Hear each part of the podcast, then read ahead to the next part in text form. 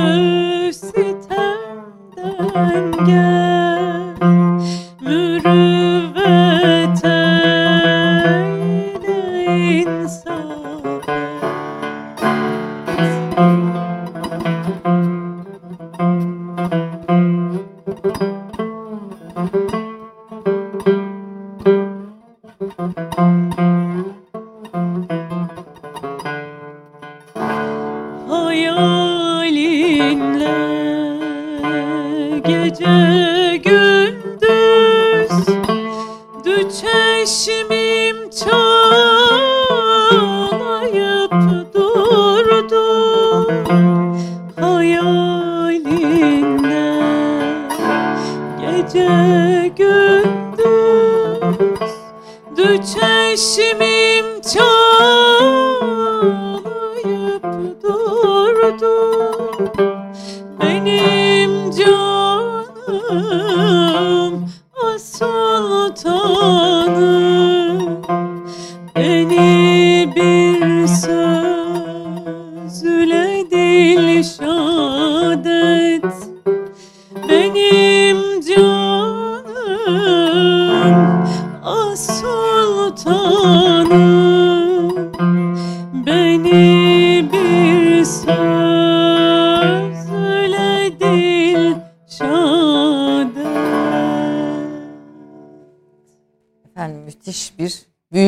atmosfer ortaya çıktı değil mi? Ne düşündünüz dinlerken şarkıyı İsmail Hocam? Terahüm kelimesi bugün artık tedavülde değil. Hı hı. Ee, o da merhamet, rahmet kelimesinden türemiş bir kelime. Ee, vezin icabı da olabilir. Fakat merhamet et, Terahüm. rahmet etten daha kuvvetli bir ifade. Aynı kökten olmakla beraber. Ee, şair onu kullanmış. Beste de çok güzel tabii.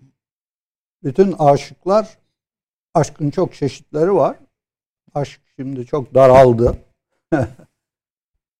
Ee, Muhtevası da maşuk, maşukalarından rahmet, merhamet bekler, talep eder. Başta Cenab-ı Allah olmak üzere. Yani rahmet aslında oradan başlıyor. Elbette sevgili kademesine de iniyor. Onun için bugün tedavülden kalkan bu terahüm kelimesi canlandırılması da zor gibi gözüküyor ama Ama ama onu, yine onu not ettim. evet ya- yine de tefekkür için belki Evet. bu kelimenin gücü noktasında Sağ da olsun önemli. arkadaşlarımız. Yaprak dinlediğimizi bir de senden e, ismini, bestecisini dinleyelim. E, bu selik bir şarkıydı. Fehmi Tokay'ın bestesiydi. Evet. Bu Buselik makamının da Evet. bir kendine has fa- farklı bir e, büyü- büyüsü Evet, sihri, Çok zarif bir makam. zarif birliği var. Furkan hoş geldin. Yaprak. İsmail Kara hocam hoş geldiniz. Hoş bulduk. E, Bu Türk kahvesinde sizi dördüncü kez konuk ettiğimiz her yıla bir İsmail Kara sohbetiyle e, başlıyoruz her yeni döneme neredeyse yaklaşık olarak ve çağdaş İslam düşüncesinin hikayesini anlatırken, konuşurken e, daha doğrusu ilerlediği yeri tenkit ve tahli, tahlillerinizde iki, iki unsuru da içinde barındırıyoruz. Çünkü sizinle sohbetlerimiz aslında Türkiye'yi, Türkiye'nin e, serencamında konuşuyoruz e, bu bölümde. E, son bölümde kadın meselesinde kaldık. Aslında 2-3 bölüm bir kadın meselesi çünkü kadın meselesi e, Türkiye'de dini hayatın anlaşılması ve dini politikaların daha doğrusu algılanması noktasında önemli bir başlıktı modernleşmenin içinde. Onu hep siz biraz ertelediniz. Sanki bu bölümde onu çok ertelemeden konuşalım istiyorum. Bir diğer şekilde laik ve laikçilik arasında bir ayrım gözetiyorsunuz ve bunu Ben gözetmiyorum. Böyle bir ayrım ortaya çıktı ve bunun ben biraz sahte bir ayrım olduğunu düşünüyorum. Bu bunu biraz konuşalım. biraz konuşalım. Laiklik ve laikçilik dediğimiz şeyin e, ayrımın daha doğrusu o sahte ayrımın muhtevasını biraz konuşalım. Biraz da Türk siyasi hayatındaki iktidar değişikliklerinin e, dini hayatta e, ve İslam'a, İslami düşünceye olan etkilerini konuşalım istiyorum. Tabii birçok başlık elbette bunun içinden çıkacaktır ama hani ben temelde üç meseleyi koyayım. Cumhuriyet mese- Cumhuriyet Türkiye'sinde bir mesele olarak İslam Evet. e, kitabı çerçevesinde ele aldığınız üç meseleyi masaya koyayım. Bunun için de elbette açılım olur. E, bu arada içimden geçen günlerde bir yeni kitabınızı da e, okumaya başladım. E, İzleyicilerimize de buradan e, kitabı da böylece duyurmuş olalım.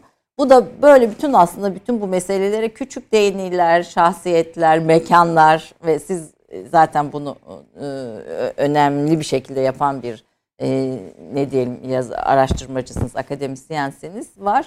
E, ben de izleyicilere buradan tavsiye edeyim. Bunun içinden de 2-3 Evet. tane e, başlığım var sizle konuşmak istediğim başlıklar. Önce nereden başlayalım? Kadın meselesinden mi yoksa Türk siyasi hayatından mı? Siz bilirsiniz. Biz Önce bir kadından başlayalım. Peki biraz daha dikkat çekici olduğu için. Şimdi, şimdi siz burada e, İsmet Özel'den bir alıntıyla diyorsunuz ki 2001'de sanırım İsmet Özel'in Yeni Şafak'ta ki bir yazısından e, başını örten Müslüman kadınlar felsefe bilmek zorunda. Şimdi buradan bir başlayalım. Başlayalım.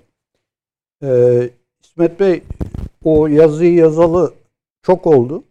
Fakat şimdi bu adı taşıyan bir kitabı çıktı. Yani e, bir buçuk sene evvel kadar tekrar bu konuyu belki iki e, tekrar bu konuyu ele aldı ve İstiklal Marşı Derneği'ndeki portalinde e, yazılar yazdı. Sonra onları kitaplaştırdı. E, bence de çok önemli bir e, mesele. Onun için e, İsmet Bey'in o e, vurgusunu öne çıkarmak istedim. E, benim bu kitaptaki yazımın başlığı da Müslüman kadının özgünlüğü mü, Özgür. özgürlüğü mü? Evet. Hangisini öne çıkaracağız? Bunlar birbirini ortadan kaldıran şeyler değil. Fakat e, birinci sırada hangisi olacak? Bu e, soruyla bir problemin kenarından köşesinden e, bazı meseleleri yazmaya çalıştım. Şimdi e, gerçekten e, ben uzun yıllardır bu kadın konusunun e, çağdaş İslam düşüncesinde nasıl yer aldığını ve nereye doğru gittiğini e, bugünkü eşap reklamlarına varıncaya kadar, başörtüsü reklamlarına varıncaya kadar, e, başörtülerin mitinglerine varıncaya kadar takip ediyorum. Benim takibim ağırlıklı olarak düşünce tarihiyle alakalı ama görselleri dahil e, bunlarla ilgileniyorum. Konuşmak ve yazmak konusundaki perizkarlığımın sebebi e, Türkiye'de bu meseleden dolayı canı yanan e, insanların, arkadaşlarımızın bu sebeple şeker hastası olan annelerin varlığı dolayısıyla Bir hassasiyet var Evet. orada. Henüz, yani bunlara bunların hassasiyetine ve mücadelelerine halel getirmiş olur muyum? Bunları rencide etmiş olur muyum? Düşüncesiyle bu konuda yazmayı ve konuşmayı tehir ediyorum. Aslında müstakil bir e, kitap görselleri de olan bir kitap e, fikri var kafamda. Fakat bugün e, birkaç defa tehir ettikten sonra bugün bir kısmını konuşalım. Evet.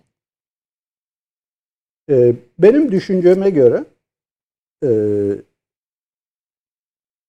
İslam dünyasında Müslümanlıkta kadın e, diğer kültür havzalarından farklı ve önemli bir yerde duruyor. Diğer kültür havzaları derken Yahudilik, e, Hristiyanlık, Hristiyanlık, Avrupa düşüncesi. yani oralarda da aslında modernleşmeyle birlikte kadın problemlerinin önemli tarafları var. E, siz- Fakat bizdeki burada e, Anadolu sahasına da intikal edebiliriz. Yani bütün İslam dünyası, bütün Müslümanlıktan biraz daha kendi e, sahamıza, kendi kültürümüze inersek, ideolojik taraf olduğu için kullanmam ben. Türk Müslümanlığı e, tecrübesine inersek, burada tırnak içerisinde kullanayım. E, kadın ailenin ve toplumun namusunu, şerefini temsil eder. Cumhuriyet dönemindeki kadın edebiyatında kadının toplum içerisindeki ezilmişliği, kenara itilmişliği e, erkeğin boyunduruğu altında oluşu vesaire öne çıkarılmış. Bunlar hiç yoktur demiyorum. Fakat Müslüman Türk kadınının esas konumu hem dini olarak hem kültürel olarak bu değildir.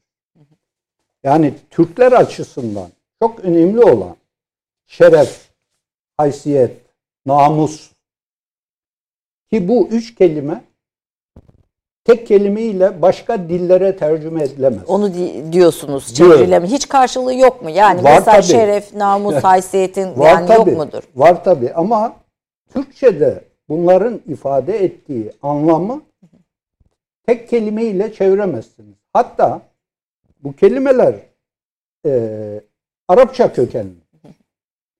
Arapçada da bu anlamları bu düzeyde değildir. Yani Bizdeki e, ihtiva muhtevası yok. tabii Türkçedeki birçok Arapça ve Farsça kelime Türkçe'de aldığı anlamlara kök dilinde sahip değildir. Onun için bu e, Türkiye'deki dil devriminin ortaya çıkardığı e, problemlerden biri de budur.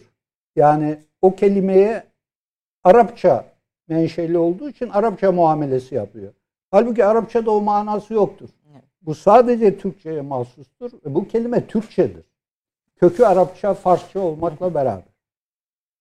Şimdi şeref, namus, Haysiyet. haysiyet Arapça kökenlidir. İffeti de buna ilave edebilir miyiz? Edebiliriz fakat iffet şey bu üçü kadar çok kullanılan bir kelime değil. Peki. Yani vatandaşın da çok kullandığı bir kelime değil. Onun için hiç şüphesiz ifade edebiliriz. Ee, çerçeveyi çok dağıtmayalım. Şimdi kadın e, toplumun, ailenin, bireylerin şerefini, namusunu, haysiyetini ve bunun üzerinden ahlakını temsil eder. Bakın bunları kahramanlık falan söz konusu olduğu zaman bir kısmını erkek temsil ediyor gibi gözükebilir. Şerefi mesela. Şeref kısmını belki. Ama- haysiyet belki. Evet. Fakat e, bu kahramanlıkla alakalı. Genel dil ve kültürde e, Türk Müslümanlığında, Türk kültüründe bunlar kadın tarafından temsil edilir.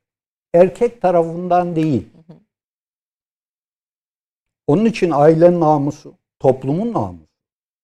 Hatta işte o kadına tahakküm ettiği falan söylenen, hakikaten tahakkümde eder, edenler vardır. Ee, erkeğin de namusunu Kadın temsil. eşi temsil eder. Dolayısıyla e, bu topraklardaki Müslümanlık ve kültür açısından kadının konumu her ne kadar geleneksel hayatımızda biraz görünmez ve dışarıda olsa da merkezdedir. merkezdedir. Ee, şimdi bugün bakınız ilahiyatçılar benim meslektaşlarım dahil olmak üzere ee, başörtüsü mücadelesi yapan hanım arkadaşlarımız dahil olmak üzere bu konuda fikir beyan eden, kalem oynatan kişiler ee, bence en üst seviyeye çıkarılması gereken bu kademeyi hiç nazar itibar almıyorlar. Hatta bunu kadın haklarına engelleyici bir unsur olarak e, değiniyorlar. Peki. Değinip geçiyorlar. Kadın haklarını konuşmayı engelleyici bir unsur diyebilir miyiz bunlar? Şöyle. Burada bir problem alanı var. Hı hı. Fakat daha büyük problem şu. Bu topraklardaki kadının tuttuğu yerin en önemli kısmını ihmal ettiğiniz zaman modern batı dünyasındaki kadın tasvirlerinden, kadın problemlerinden farklı bir kadın meselesi nasıl konuşacaksınız? Onun için e, buradaki anlatımlar alt unsurları dışta bırakırsanız e, anlatımlar modern batı kadın edebiyatına yaklaşıyor. Gerçekten burada yapılmamış bir şeyi e, rahatlıkla söyleyebilirim. İlahiyatçı akademisyen hanım arkadaşlarımız dahil yazdığı metinleri mantıki bir analize tabi tutarsak modern batı düşüncesi eksenli bir Müslüman kadın e, dili kurduklarını çok rahatlıkla görebiliriz. Yani- ben gösterebilirim. Peki mü- feminizm ve Müslüman kadın üzerine çalışan ilahiyatçılarımız dahil olmak üzere böyle bir dili bir tenkit olarak kendimi de Hı. içinde kapsayarak bir düzlem olarak kabul edelim. Evet. Yani bu bakış bir sorumlu bir bakış bu Müslüman e, Türkiye'deki Müslüman kadın meselesine. Tabii. Peki Cumhuriyet tarihi içinde baktığımızda modernleşme tarihi aslında 200 yıllık modernleşme tarihi içinde baktığımızda Cumhuriyet'te onun bir e, devamı olarak ortaya çıkıyor. Kadın meselesi nereye konumlanıyor ve aslında bunun e, değişimini de biraz dinlemek isterim Tabii. sizden. Zaten buraya geleceğiz. Buraya gelmek için bu mukaddimeleri yaptık.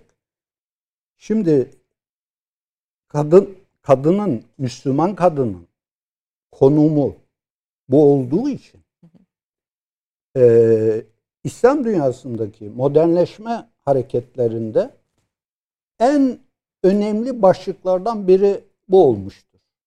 Çünkü Müslüman kadının fikri olarak konumlandırıldığı yer ve hayattaki e, durumu, fonksiyonları değiştirilmeden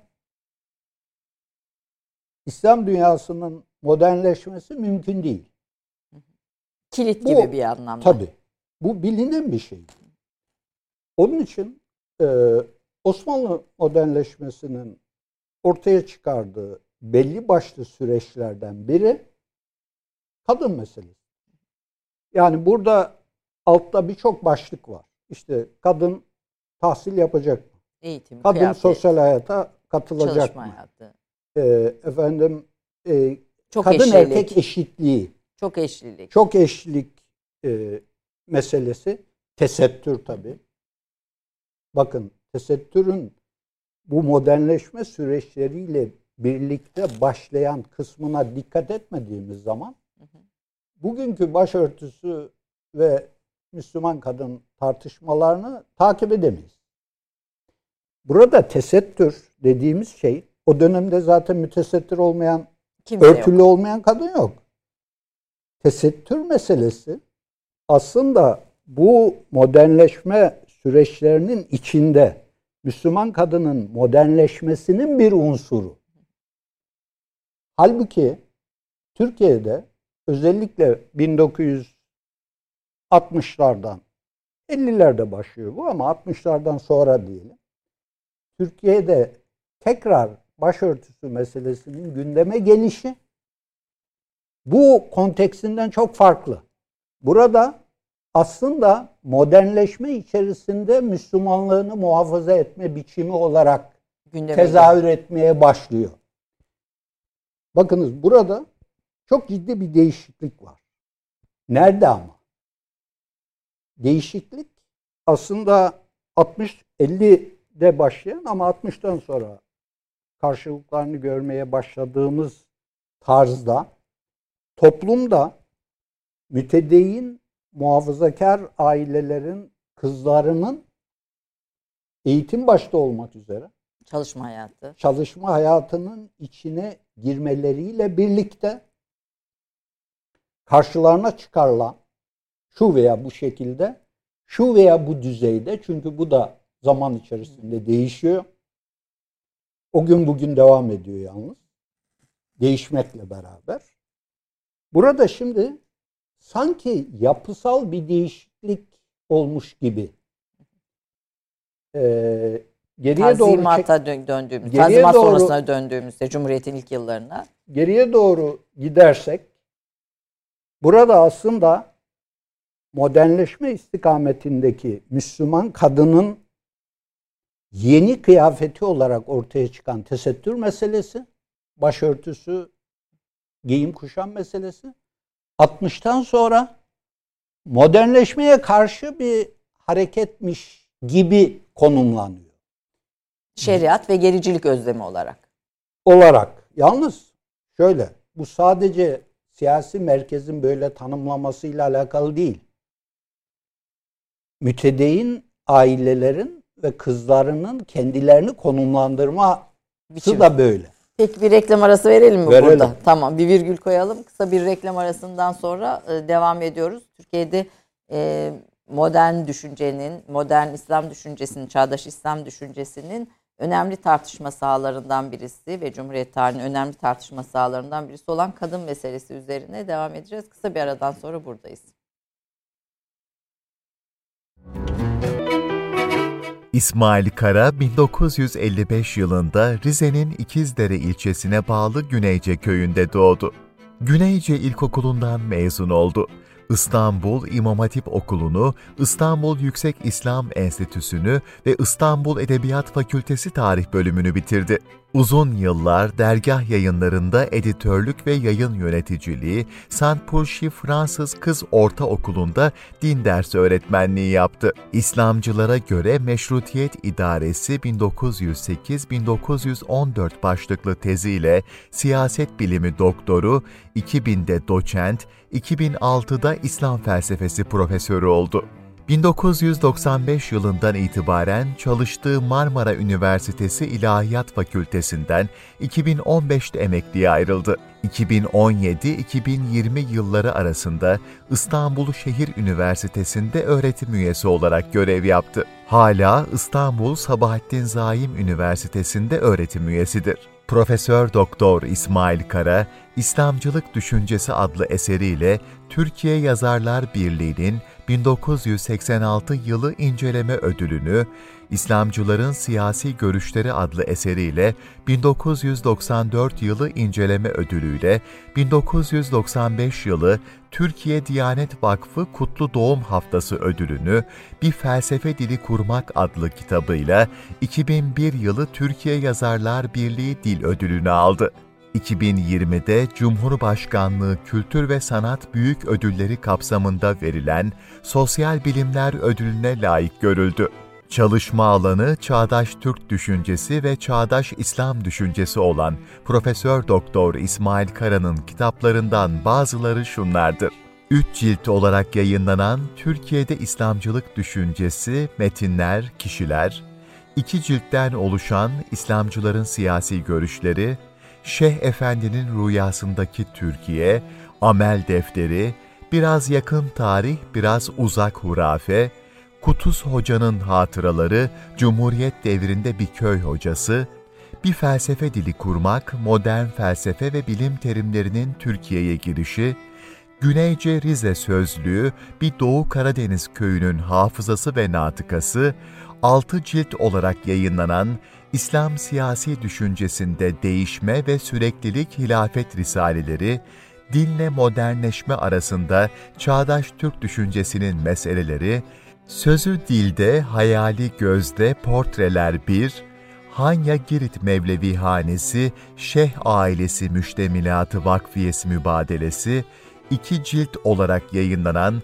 Cumhuriyet Türkiye'sinde bir mesele olarak İslam, ilim bilmez, tarih hatırlamaz, şerh ve haşiye meselesine dair birkaç not, Nurettin Topçu Hayatı ve Bibliografyası, Müslüman İstanbul'a mahsus bir gelenek, mahya, Müslüman kalarak Avrupalı olmak, çağdaş Türk düşüncesinde din, siyaset, tarih, medeniyet, zafer değil, sefer, İslam ahlakı peşinde Nurettin Topçu albümü, Daha ne kadar yüce olsa Portreler 2, bir düşünce tarihi metni olarak İstiklal Marşı ve içimden geçen günler.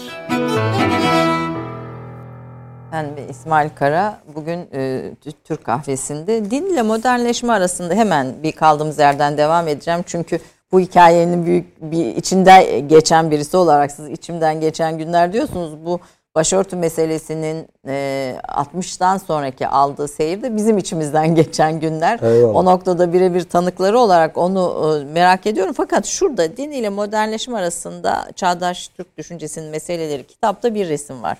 Önde bir sarıklı hoca, arkada da e, kadınlar. Bu resmi özellikle mi seçtiniz? Aslında burada kadın meselesi Türkiye'nin Cumhuriyet e, tarihinin e, neresinde duruyor sorusuna bir cevap da aynı zamanda. Şöyle yani bu bu fotoğraftaki bütün unsur, Görebiliyor mu arkadaşlar fotoğrafı? Hı. bu fotoğraftaki e, bütün unsurlar çok önemli. Şimdi baştaki sarıklı devrin Diyanet İşleri Başkanı Ahmet Hamdi Ha, Akseki. aksi arkadakiler Arkadakiler e, meclisten çıkışta Hı hı. e, fotoğrafı çeken tabi onlarla çekmek istiyor. Bir yabancı çekiyor bu fotoğrafı. Hı hı. National Geographic'in fotoğrafçısı bu. E, benim açımdan buradaki unsurların tamamı çok kıymetli. Hı hı. Şöyle, ben diyorum ki İslam dünyasındaki modernleşme hareketleri dindarlaşmayla birlikte gidiyor. Aslında başörtüsü meselesi de bunun bir parçası. modernleşmenin bir parçası. Tabii. Nilüfer Gölen'in şeyine fikrine katılıyorsunuz kısmen o zaman. Bir manada. Bir manada evet. Evet. Çünkü Nilüfer Hanım modernleşmeyi öne çıkararak bunu açıklıyor. Veya o kadarını yapabiliyor diyelim. Evet.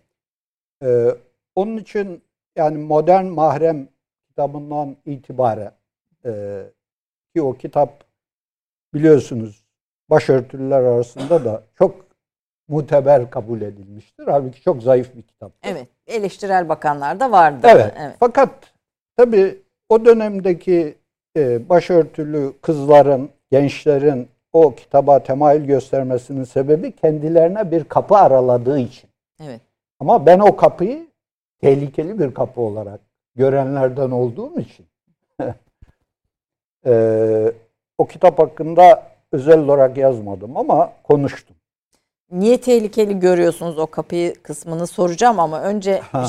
yani onu sormak istiyorum. Evet, önce meselemizi konuşalım. 60 öncesindeki e, tesettür meselesi başka bir sorun alanıydı. 60'tan sonraki başka bir e, sorun alanına Doğru. e, evrildi diyorsunuz. Tabii. Ama biz mesela Cumhuriyet'in ilk yıllarında da e, işte başörtülerin işte zaten meclise girmeleri söz konusu değil. Çalışma hayatında hiç olmaması.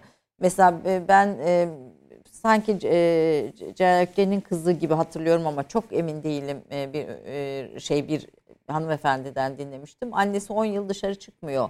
E, çünkü işte pardüse kumaş alıp pardüse gön getiriyor babası eve. Pardüse dikmesi ve başını daha e, küçük bir eşarpla örtmesi gerekiyor. Bunu yapmamak için 10 yıl dışarı çıkmıyor. Yani başörtülerin, sarıklıların, şalvarlıların e, toplum hayatından dışlandığı bir e, 30 yıl var hani bu sürecin içinde. Tabii. Bu, bu 30 yılda başörtülü yok. Toplumun içinde yok. Yani en azından görünür kısımda. Modern Türk- Türkiye resminin içinde yok. Ama cami var yani bir şekilde. Ee, hani cami e, bu modern Türkiye resminin içinde var ama başörtülü yok. Buradan bence bir Evet. e, açılım yapalım. Şimdi buraya dahil olmak için e, arada bir e, benim önemseyerek kitaplarımda da kullandığım bazı kareler var. Şimdi Mustafa Kemal Paşa'nın eşi Latife Hanım'ın dış kıyafeti e, bugün hakim olan e, başörtüsünün Temsil eder. modelidir. Evet. Halide Edip Hanım'ın da Hı hı. böyle fotoğrafları var. Şimdi bu yani Latife Hanım'ın ve Halide Edip Hanım'ın herkes tanıdığı için bu örnekleri veriyorum. Onlarca örneği var. Bu aslında biraz önce söylediğim modernleşmeyle birlikte gelen yeni Müslüman hanım tipinin Bir rol modeli. örtünme biçimi. biçimidir. Tabi bunlar zengin ve üst zümreye mensup oldukları için giydikleri kıyafet de, taktıkları başörtüsü de özel hazırlanmış. Fakat o e, özel hazırlanmışlığını dışta tutarsak bugünkü hakim başörtüsü hem Türkiye'de hem diğer İslam, İslam ülkelerinde. dünyası.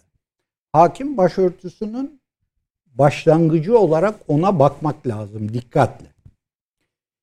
Ee, elbette 1924'ten sonra sizin de e, söylediğiniz gibi Türkiye'de e, kamu hayatında kadının konumu değişecek. Biliyorsunuz İsmet İnönü'nün eşi e, Mevlüt Hanım hem başörtülü hatta Cumhuriyet'in ilk yıllarında çarşaflı gibi. Yani daha başörtülü diyelim.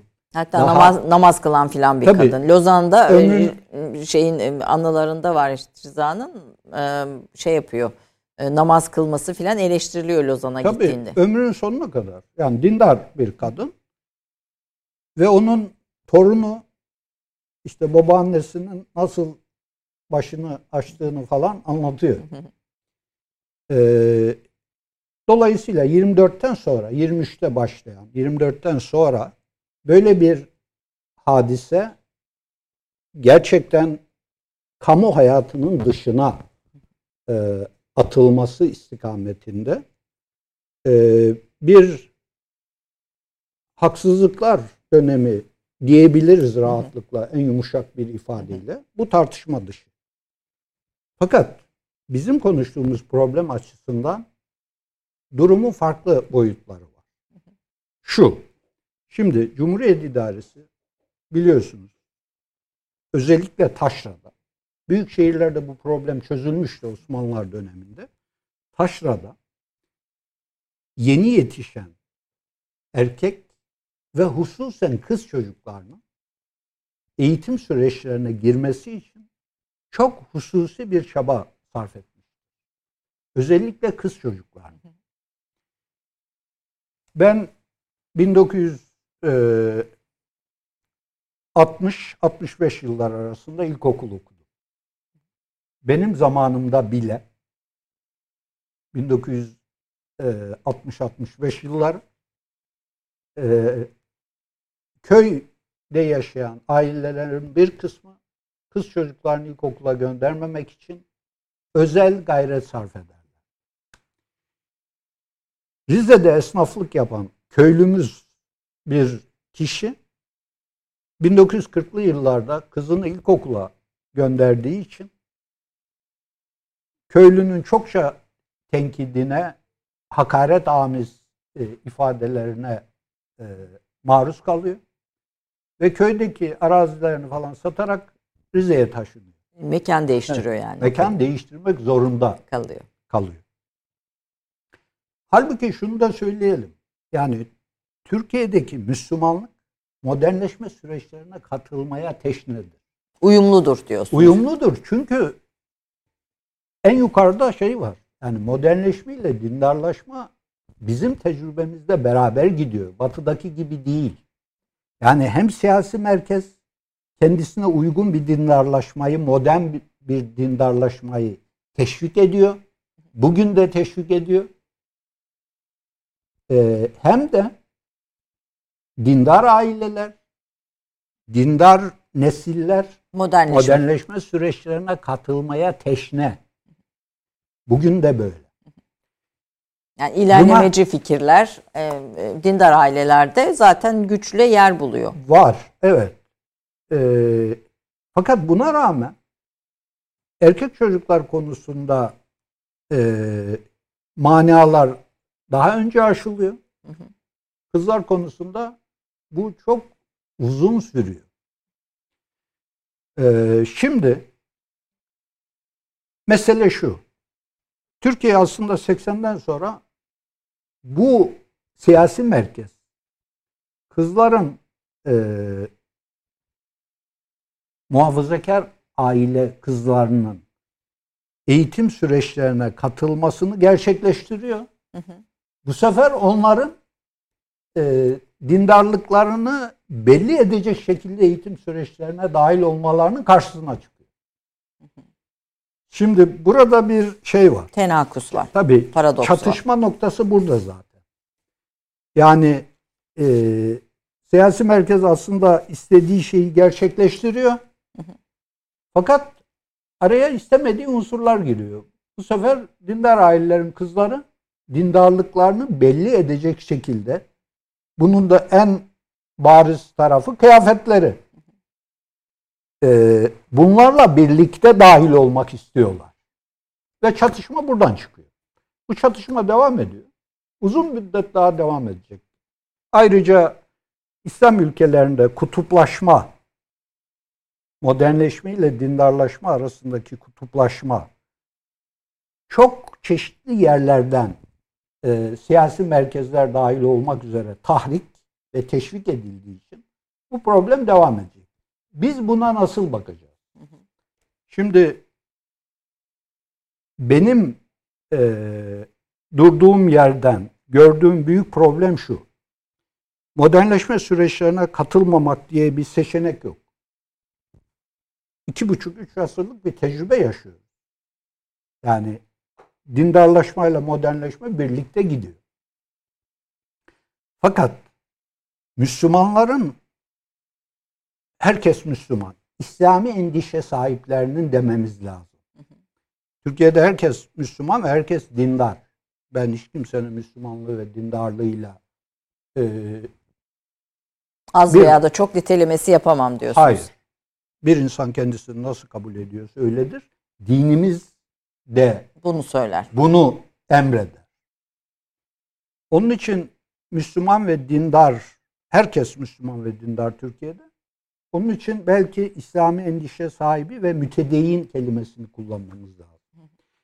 Şimdi İslami endişe sahibi ve mütedeyyin olan insanların bu sürece katılma biçimleri bizim açımızdan çok önemli. Yani dünyanın ve siyasi merkezlerin istedikleri istikamette mi katılıyoruz? Bize mahsus Unsurları bu. katılmanın bir rengi var mı? Müslüman kadının özgünlüğü mü, özgürlüğü mü derken. derken kastettiğim şey budur. Eğer burada sadece dış kıyafet açısından bir farklılık var. Bu farklılığı küçümseyemeyiz. Hiç öyle bir düşüncem yok. Fakat meselelere bakış, meseleleri ele alış, eee, kafamızın çalışma biçimi farklı değilse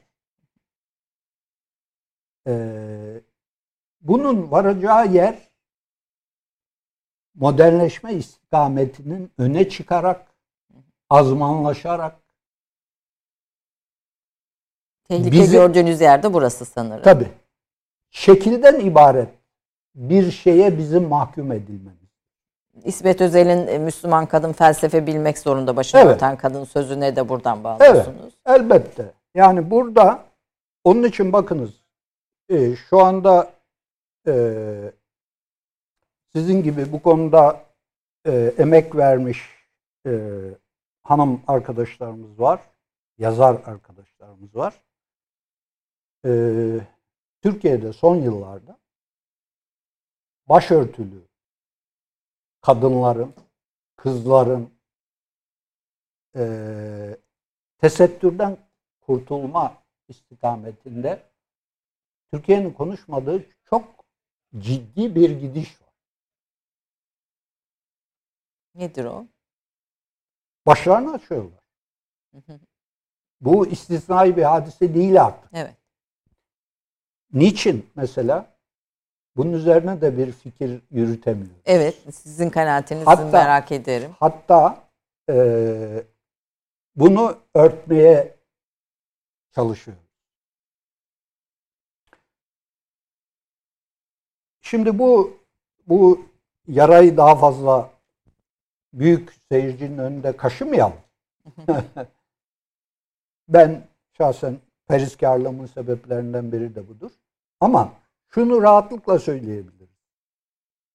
Ee, İslami endişe sahibi kadınlar ve kızlar felsefe okumazsa yani bu işin derinliğine vakıf olma peşinde koşmazsa modernleşme aksı öne çıkacak ve kendine mahsus bir rengi, bir hususiyeti Kalmayacak. kalmama ihtimali var. Daha da önemlisi bu kutuplaşmayı artırıcı bir fonksiyon da İcra ediyor. icra edebilir. Ki ediyor zaten. Ediyor. Ee, bunları ben e, yani umumi olarak da hususi olarak da çok ciddiye alıyorum. Onun için e, şekil şartlarından bir miktar uzaklaşmamız, hiç değilse bir kısmımızın uzaklaşması ve bu problemi daha derinliğine, geçmişten bugüne ve geleceğe doğru tartışarak ele alması lazım.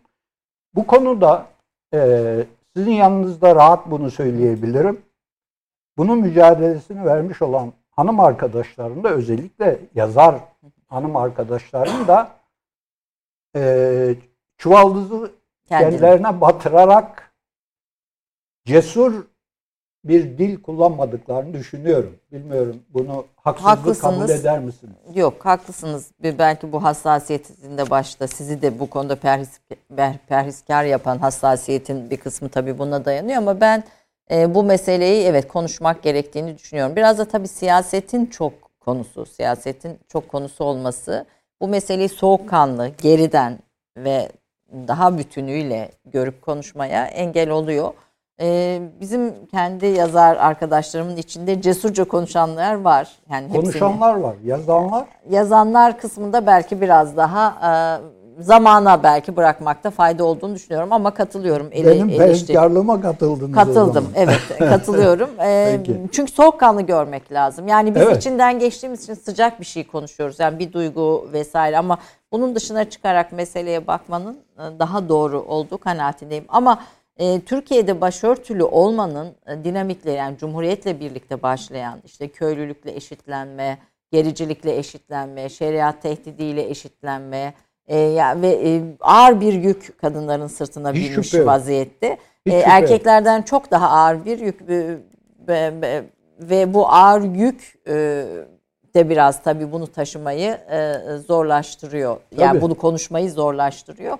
E, biraz önce söylediğiniz aslında kadın meselesinin Türkiye'de Türk Türkiye Müslümanlığı için taşıdığı anlamın diğer coğrafyalardan farklı olması da işin bir ucunu e, da bir başka zorluk sebebi diyebiliriz. Hiç şüphesiz ben yani daha önceki konuşmalarımızda burada da söylemiş olabilirim. Ben şunu söylüyorum. Yani e, 70'lerde ve 80'lerde e, başörtülü e, talebelerin maruz kaldıkları sıkıntıya erkek talebeler maruz kalsaydı çok daha büyük zayiatlarla e, karşılaşılacaktı. Yani burada gerçekten biraz da hanımların tabiatıyla alakalı bu. Yani bu problemi bir şekilde göğüslediler ve Ya- aştılar. Yani ben 28 Şubat döneminin o ağır baskılar içinde bir medya kuruluşunda çalışıyordum E, ve o baskılara rağmen başımı asla açmadım ve hiçbir taviz vermedim ama erkek arkadaşlar sakallarını ve bıyıklarını kestiler. Biliyorum, Şimdi çok tabii. resimdir yani Elbette. bu bariz bir resimdir. Tabii. Ama tabii bunu daha belki daha başka şeylerle e, işin e, o o günlerin içinden geçenlerle ama soğukkanlı bir bilim disipliniyle bu meseleyi İslam düşüncesi içinde yeri ve önem açısından ele almakta fayda var. Şimdi ben biraz iktidarlara gelmek istiyorum. MSP iktidar, Milli Selamet Partisi iktidar, Ecevit'le yaptığı koalisyon. Onun öncesinde 27 Mayıs darbesi. Siyasetteki değişim Türkiye'de dini e, mesele olarak ele alınmasını nasıl etkiledi sorusunu soracağım. Ama önce bir Yaprak'la Furkan'dan bir eser dinleyerek böyle bir bir bir şey yapalım. Evet. Bir e, Hanım meselesini biraz rahatlatalım. biraz rahatalım Evet. hanım meselesini. Ee, şimdi yine bir Buselik eser Fehmi Tokay'a ait seslendireceğiz. Bugün Geç- Fehmi Tokay günündeyiz. Evet öyle gibi oldu. Geçti bahar, hazan erdi bu yerde diyeceğiz. Evet, hakikaten bahar geçti. Evet sonbahara geldik.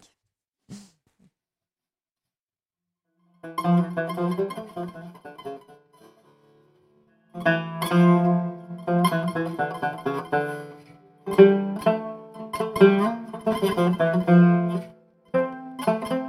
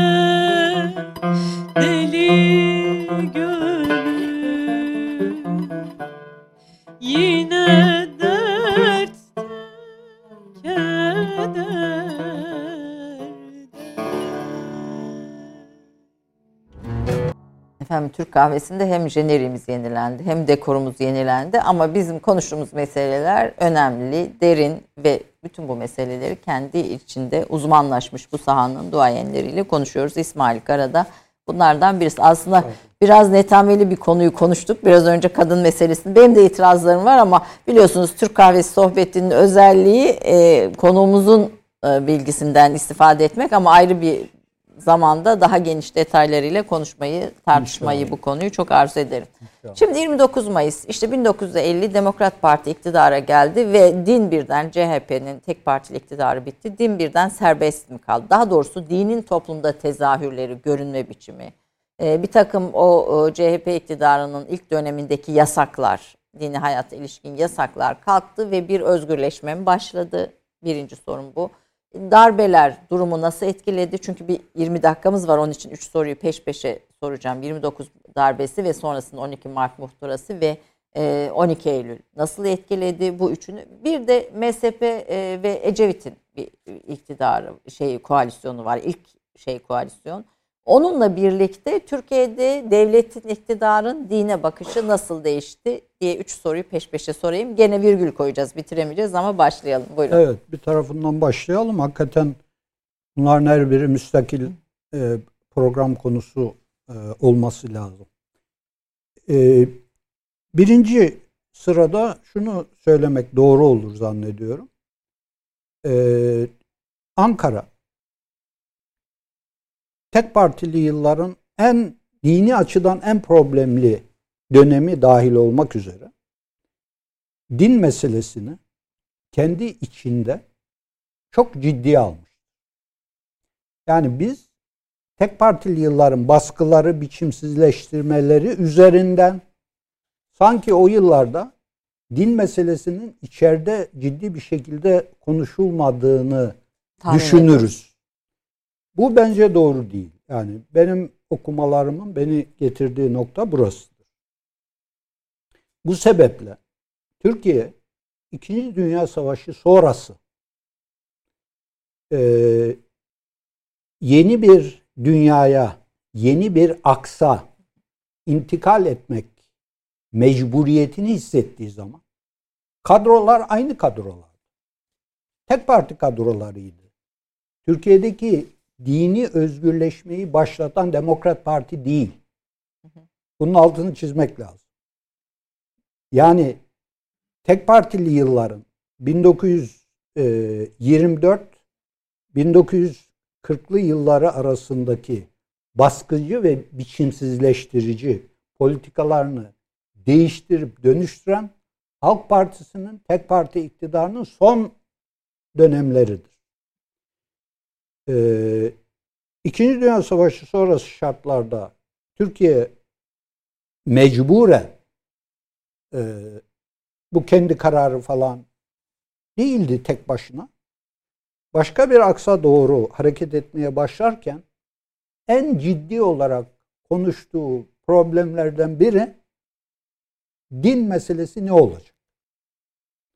Bunun metinlerinin bu müzakerelerin metinlerinin bir kısmı elimizde. Özellikle 1947 Cumhuriyet Halk Partisi kurultayındaki O meşhur kurultay. laiklik tartışması e, Allah'tan bu metin basıldı. İdris Küçükömer'in de onunla ilgili bir şey var bildiğim kadarıyla bir oradaki o tartışmalardaki özellikle ekonomi boyutunda bir kitabı da var. Tabii zaten bütün altı oku tartışıyorlar. Laiklik de e, hem hacim olarak hem tartışma biçimi olarak en geniş tartışmalardan biri. E, ben hatta şey diyorum.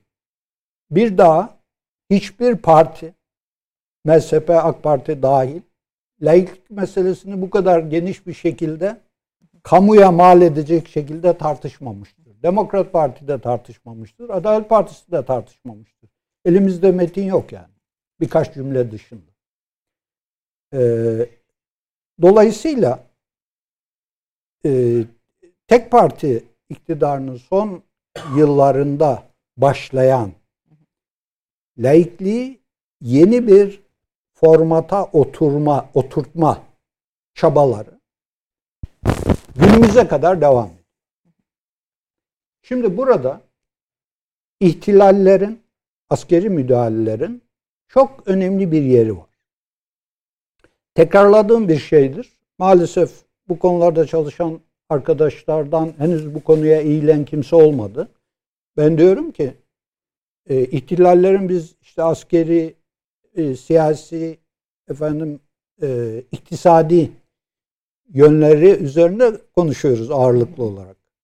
Halbuki Türkiye'deki din meselesi üzerinde de ihtilallerin çok büyük yönlendirmeleri ve bir tarafıyla da açılımları var. 1960 ihtilali bu bakımdan çok önemlidir. 27 May 60 ihtilaline ilişkin bir hutbe de okunuyor galiba camilerde Cuma hutbesinde. Bütün ihtilallerde. Tabii bütün ihtilaller hutbecidir. Hutbeleri vardır. Ee, bu hiç değişmemiştir yani. Ee, şimdi burada ihtilaller iki şey yapıyor. Bir, bu dini özgürlükler, laikliğin yeniden gözden geçirilmesi meselesine bir daha bakıyor. Ee, çok genişledi diye düşündüğü alanları Daraltıyor. daraltıyor. Fakat bazı alanları ise genişletiyor. Mesela Evet, mesela birçok örnek verebiliriz buna. Herkesin bildiği bazı örnekler verelim. 12 Eylül e, din derslerini mecburi hale getirdi. Bunu yapan ihtilalin hazırladığı anayasadır.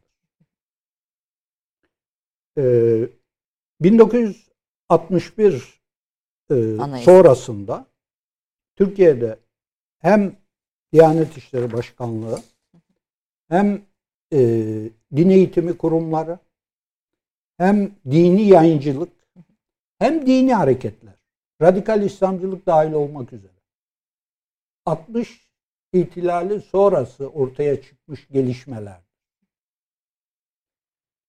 Bunların ta 1940'lara giden kaynakları var. 1950 yıllardaki şeyleri var ama 60 ihtilaline bakıyorsunuz, 12 Eylül ihtilaline bakıyorsunuz. Bir tarafıyla ana gerekçelerinden biri irtica, diğeri bölücülük. düşman tehdidi de o. Düş, tehdit tabii. Fakat akışa bakıyorsunuz. Akış bu ilk söylemle ciddi bir şekilde farklılaşıyor. Mesela 12 Eylül ilk defa Diyanet İşleri Başkanlığı açık olarak cemaat ve tarikatlarla ilişki kurmaya başlıyor. İlk defa. Bunu ihtilalin öngörmediğini düşünmek imkan dışı. İmkan dışı, evet. Diyanet bunu tek başına e, hiçbir zaman yapamaz. Şimdi burada e, bizim iki şeyi birlikte mütalaa etmemiz lazım. Bir, e, kontrol mekanizmalarının yeniden gözden geçirilmesi ve buraların sıkış, sıkılaştırılması. İki, yeni açılma alanları. Bu açılma alanlarına ben bütünüyle müspet anlam yüklemiyorum. Ee, bunların ikisi birlikte çünkü. Anlamak için ikisini ayırıyoruz ama bunların ik- ikisi iç içe yürüyor. Ee, şöyle bir anekdot aktarayım size. Alevilik meselesiyle ilgilenen bu 90'lı yıllardaki açılımlar falan filan ilgilenen bir meslektaşım bana söyledi. Ee, 28 Şubat'ın en işte Müslümanlara yönelik söylemlerin katılaştığı, kabalaştığı dönemlerinde Milli Güvenlik Kurulu'nun uzun boylu müzakere ettiği konulardan biri Alevilik meselesini nasıl Sünnilik lehinde çözebiliriz? Şimdi dıştan baktığınız zaman Ankara diyorsunuz 28 başka bir gündemde yani. Tabii. Ee, şimdi bakınız bu gündem aslında Türkiye'de kültürel olarak din ve devletin iç içe olmasıyla modernleşme süreçlerinin de dindarlaşmayla birlikte olmasıyla alakalı bir şey bu. Ve bunun iki tarafında da problem var. Yani insanlar sade bir bakışla bu açılma tarafına müsbet anlam yüklüyor. Bu tarafına menfi anlam yüklüyor. Kontrol ve kapanma, Kapanma durumu. Tekrar olacak ama önemsediğim için bunu söylüyorum. Üst bir değerlendirme. Bu ikisinin aynı zamanda Ankara'nın e, programı çerçevesinde birlikte ilerlediğini. ilerlediği ve yürütüldüğüyle alakalı bir şey. Peki B73 CHP MSP koalisyonu. Evet. Burada Ecevit bunu dindarlıkla laikliğin ekonomik alandaki ilericiliğinin çeliştiği şeklindeki tarihi yanılgıyı silecek bir iktidar, bir koalisyon olarak tanımlıyor kitabınızda. Ecevit'in bu sözüyle getiriyorsunuz. MSP, Milli Selamet Partisi, Kemalist aydınlardan farklı olarak ne yapıyor? Ee, evet bir başka nazik konuya geldik. Ee, şimdi 60 ihtilalinin ortaya çıkardığı süreçlerden biri aynı zamanda Türkiye'nin şehirleşme, göç, köylü dindar nüfusun büyük şehirlere intikali, dünyanın gidişi bunlarla da irtibatlı olarak 60 ihtilali sonrası açılma noktalarından biri budur. Bu açılma tekrar ediyorum bütünüyle müsbet bir şey değil. Yani e, ihtilalden hemen sonra kurulan Adalet Partisi tabloya baktığınız zaman Demokrat Parti'den çok daha dindardır.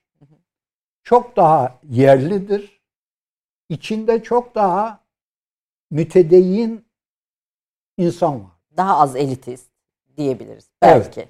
Çünkü Demokrat Parti özellikle 1950'li yılların ilk dönemlerinde tipik bir halk partisi portresi verir size ya. Evet. Ee, şimdi Adalet Partisi yani kontrollü bir çerçevede kuruldu. Hikayesini biliyoruz Evet. yani. Liderinin nasıl geldiğini de biliyoruz. Ama eee verdiği resim Demokrat Parti'den çok farklı olarak ihtilal sürecinde kurulmuş olmasına rağmen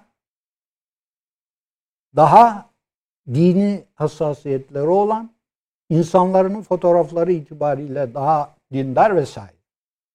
Şimdi MSP'yi Milli Selamet Partisi'ni ve Erbakan hareketini bu sürecin içinde de değerlendirmek lazım. Çok sade bir iki şey hatırlatalım.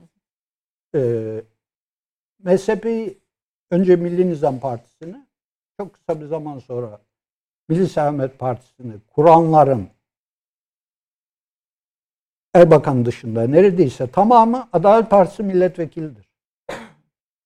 Herkesin hatırlayacaklarından biri işte Hasan Aksay, Evet onlar. Süleyman Arif Emre, e, Fehmi e, Fehmi Güneş değil de başka yok. isim Evet, vardı. soyadını şimdi hatırlayamadım. Abdülkadir Aksu. Evet. Bunların hepsi e, Adalet Partisi milletvekilidir. Recai Kutan, Korkut Özal bunlar Süleyman Demirel'in büyük bürokratlarıdır. Erbakan da böyle. Biliyorsunuz Erbakan e, yani Odalar Birliği hadisesinden sonra Adalet Partisi'ne girmek için dilekçe vermiştir. E, dilekçesi e, cevapsız bırakıldığı veya reddedildiği için yeni bir parti kuruluyor. Fakat olan şey e, Milli Nizam ve MSP hareketi içerisindeki tablo artık Adalet Partisi ile mukayese edilemeyecek kadar tırnak içerisinde dinileşiyor. Ee, söylemleri efendim değişiyor, talepleri değişiyor vesaire. İslam daha merkeze alıyor. İktidarın monolitik yapısı bozuluyor mu peki böyle bir şeyde? Şimdi bu bence e, üst düzeyde müzakereye açık.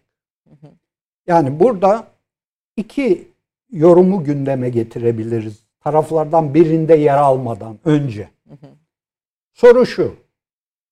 Böylece aslında Ankara kendisine köklü bir muhalif olacak unsurları içine mi çekiyor?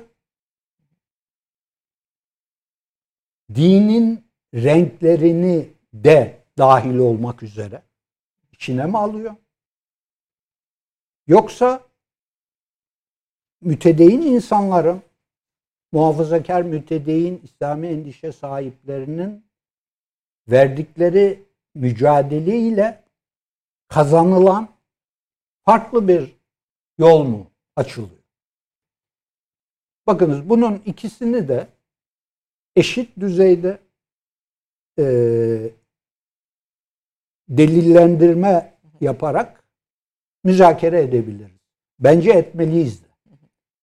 E, mutlaka fikri analizlerin, felsefi analizlerin bunları yapma cesareti göstermesi, derinliği göstermesi e, lazım.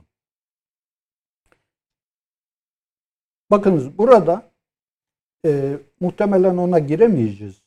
Laiklik, laikçilik söylemine katılanlardan biri de mezhepe çizgisi.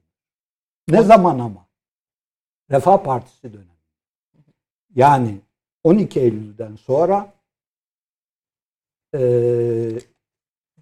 bu çizgi başka bir e, yere doğru evriliyor. Benim ısrarla söylediğim bir şey var. E, Refah Partisi yani Adil Düzen Projesi Milli Görüş Projesi değildir. Burada rahmetli Erbakan'ın e, hakim bir kişiliği dolayısıyla işin aynen devam ettiğini zannediyorum. E, fikri bir tahlile tabi tutarsak Milli Görüş Programı ile Adil Düzen Programı bambaşka şeyler. Onun için ben espri olarak şeyi de söylüyorum. Yani ilk milli görüş gömleğini çıkaran rahmetli Erbakan'dır. Siz bunu Diyorum. söyle- Evet. Bir meseleyi anlatmak için. Meseleyi anlatmak için yani bunu bir siyasi malzeme olarak söylüyor değilim. Benim işim o değil. Şimdi e, Burada MSP'nin başarısı ne oldu? Biraz ona da aslında girmekte fayda var. Evet. Mesela diyorsunuz ki dinin denetim e, işleri e, işlevini çok daha etkinlik kazanmıştır bu 73'teki e, Ecevit ve Erbakan koalisyonu ile birlikte. Dinsel güçlerin bir siyasal parti etrafında örgütlenmeleri ve iktidara katılmaları meşrulaşmıştır. Bu MSP'nin başarısı. Evet. Hiç şüphe yok. Şimdi burada yalnız şeyi önemsemek lazım. Ee, yani merkezin bir elemanı olarak Ecevit'in tarihi yanılgı ifadesini kullanması ve bunun mesela Mümtaz Soysal'ın bir e, enteresan bir yazısı vardır. Sonradan Ecevit de Mümtaz Soysal da daralacak ve tekrar e, tek parti kafasına doğru hareket edecekler. Yani Ecevit'in de Mümtaz Soysal'ın da ikisini de rahmetle analım. Ee, hikayeyi bitirişleri Tekrar eski eski de diyelim içgüdüsel insiyaklarına, davranışlarına dönmeleri. bu da enteresan bir şey. Fakat burada hiç şüphe yok. Ee, mezhebiyle birlikte Erbakan gibi kuvvetli ve iddialı bir figürle birlikte e, meselenin açılan tarafını çok önemsemek lazım. Şüphe yok. Yalnız benim önemsemem problemleriyle birlikte. Yani ben dediğim gibi açılım hatlarını problemsiz ve bütünüyle müsbet olarak görülemeyeceğini düşünüyorum. Yani buradaki problem, temel gördüğünüz problem ne peki? Şöyle. Şimdi biraz önce söylediğime tekrar döneceğim. Burada başörtüsü konusunda da bunu konuştuk büyük ölçüde. Ee, buradaki mesele benim durduğum yerden önemsediğim konu şu. Ee,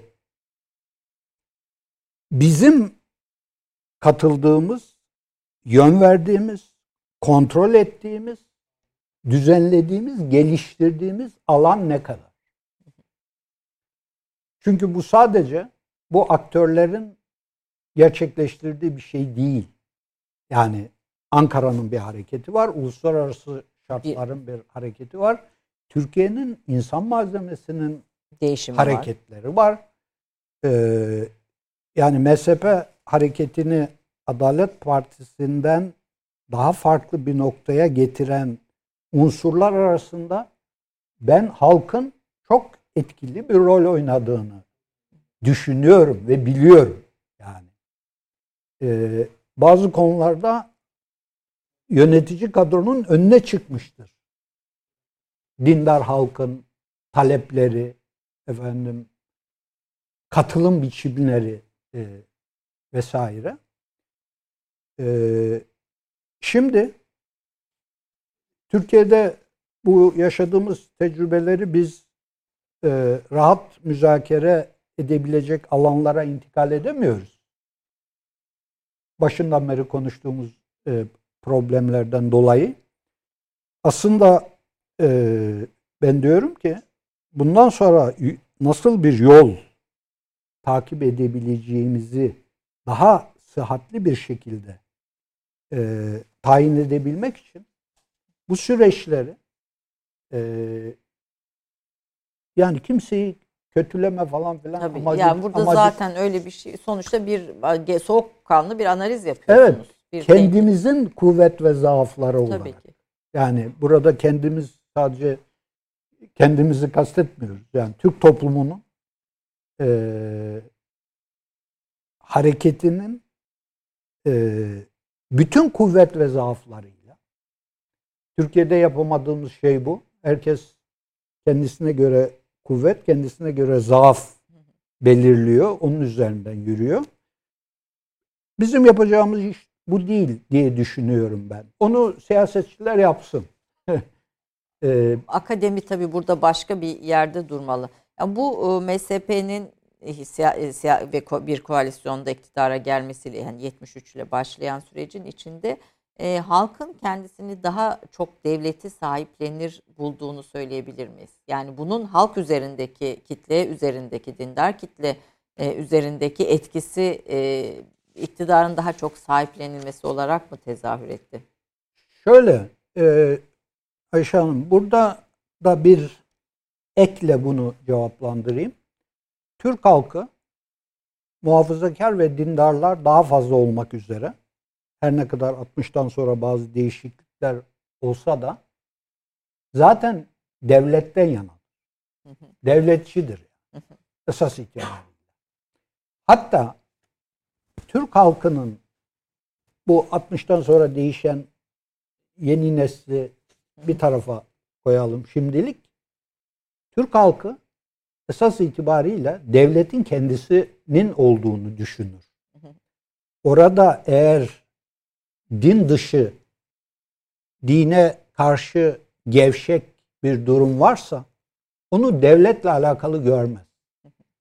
Kişiyle alakalı görür, iktidarla alakalı görür, mekanizmayla, süreçle alakalı görür. Devlet zaten dini bir şeydir, Tabii, otoritedir. Kendisinindir. Evet. Mezhepiyle birlikte olan şey bu anlayışın bir devamı olarak aslında bizim olan devletin başına artık bizden olan adamlar da geliyor. Kanaatinin e, Pekişmesi. daha bir yerleşmesi ve pekişmesidir. Bu zaten çok az Demokrat Parti ile daha fazla Adalet Partisi ile başlamış bir şey. E, mezhepe tabi daha e, diyelim ki Müslüman tarafını öne çıkaran bir karakter e, olduğu için bu yöndeki fonksiyonu hiç şüphe yok çok daha e, fazla olmuştur.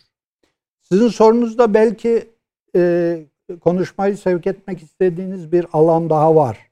Yani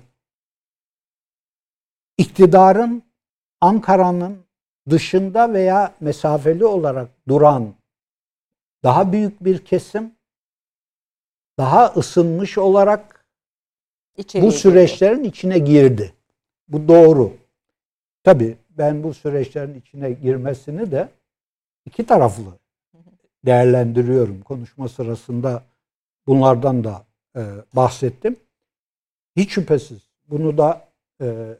önemsemek ve altını çizmek lazım. A- aslında Türk İslam düşüncesinin bir taraftan modern İslam düşüncesinin e, imkanları ve imkansızlıklarını Problemler. problemlerini e, birlikte konuşmakta fayda var. Bizim kendi hem siyasi düşünce tarihimiz hem de e, İslam düşüncesine ilişkin e, tenkitleriniz bizim için de kıymetli.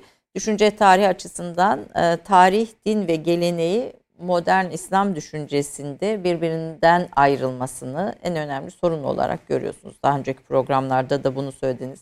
Bu biraz oryantalistik bir tutumdur da diyorsunuz. Ve eğitim almış Müslüman kişilerin kafasında bu tarih din geleneğin kopmasını İslam düşüncesi açısından en önemli sorunlardan birisi olarak da görüyorsunuz. Bu kopuşun aslında siyasi düşünceye olan etkilerini biraz daha konuşalım istiyor idim ama süremizin sonuna geldik. Hani e, yazılarınızda elbette daha detaylı giriyorsunuz ama tabii ben e, Milli Selamet Partisi sonrasındaki siyasi düşünceye e, de bakışınızı doğrusu merak eden birisiyim. Bu işlerin içinden birisi olarak.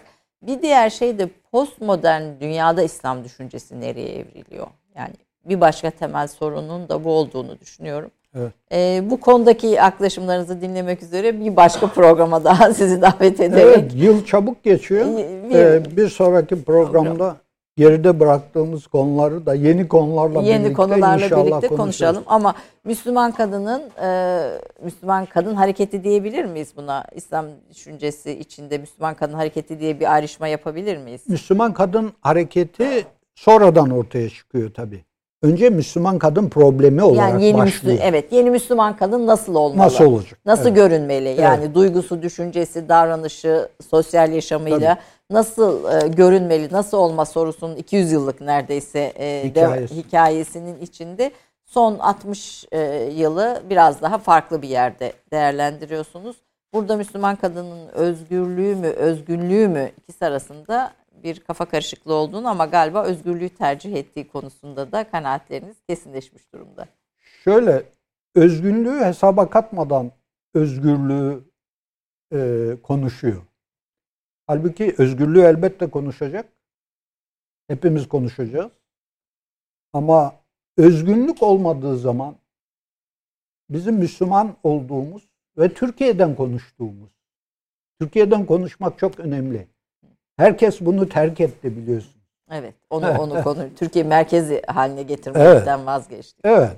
Yani insanlar e, başka şeyler yapıyorlar. Ben biraz tahrik edici olsun diye şeyi tekrarlıyorum. Yani solcuları enternasyonalizm, milliyetçileri turancılık, İslamcıları ümmetçilik Türkiye'den kopardı. E, Türkiye'den kopardı. Ne oldu peki? Önce birinci cümleyi cevaplandırmak lazım ki evet. ikinci cümleyi cevaplandırabilelim. Evet. Özgürlük arayışı olmadan bence özgürlük olmayacak. Gerçek manada olmayacak. Yani özgürlük heva ve hevese tabi olmaksa zaten konuştuğumuz bu değil. Özgürlüğü anlamlı kılacak olan şey özgünlüğüdür. Bunu da kaybediyor. Bir eleştiri olarak alalım evet, bunu. Türkiye uzun yıllardır özgünlük peşinde değil. 12 Eylül'den sonra çok daha fazla değil. Bugün de değil. Bugün söylem olarak buna sanki vurgu yapıyoruz. Ben işin düşünce, felsefe, derinlik kısmından bahsediyorum. Tabii.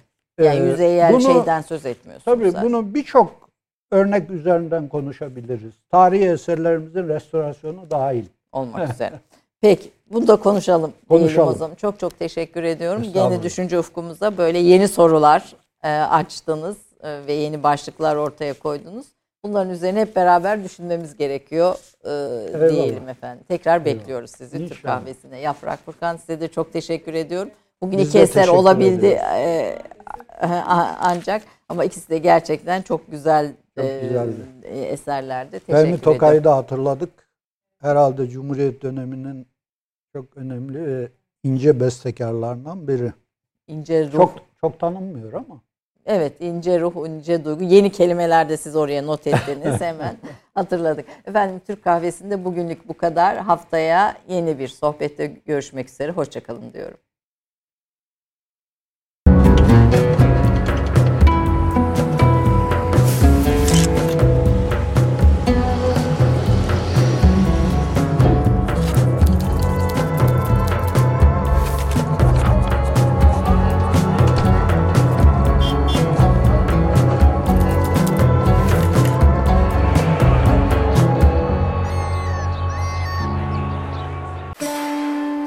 Vakıf Katılım Türk Kahvesi'ni sundu.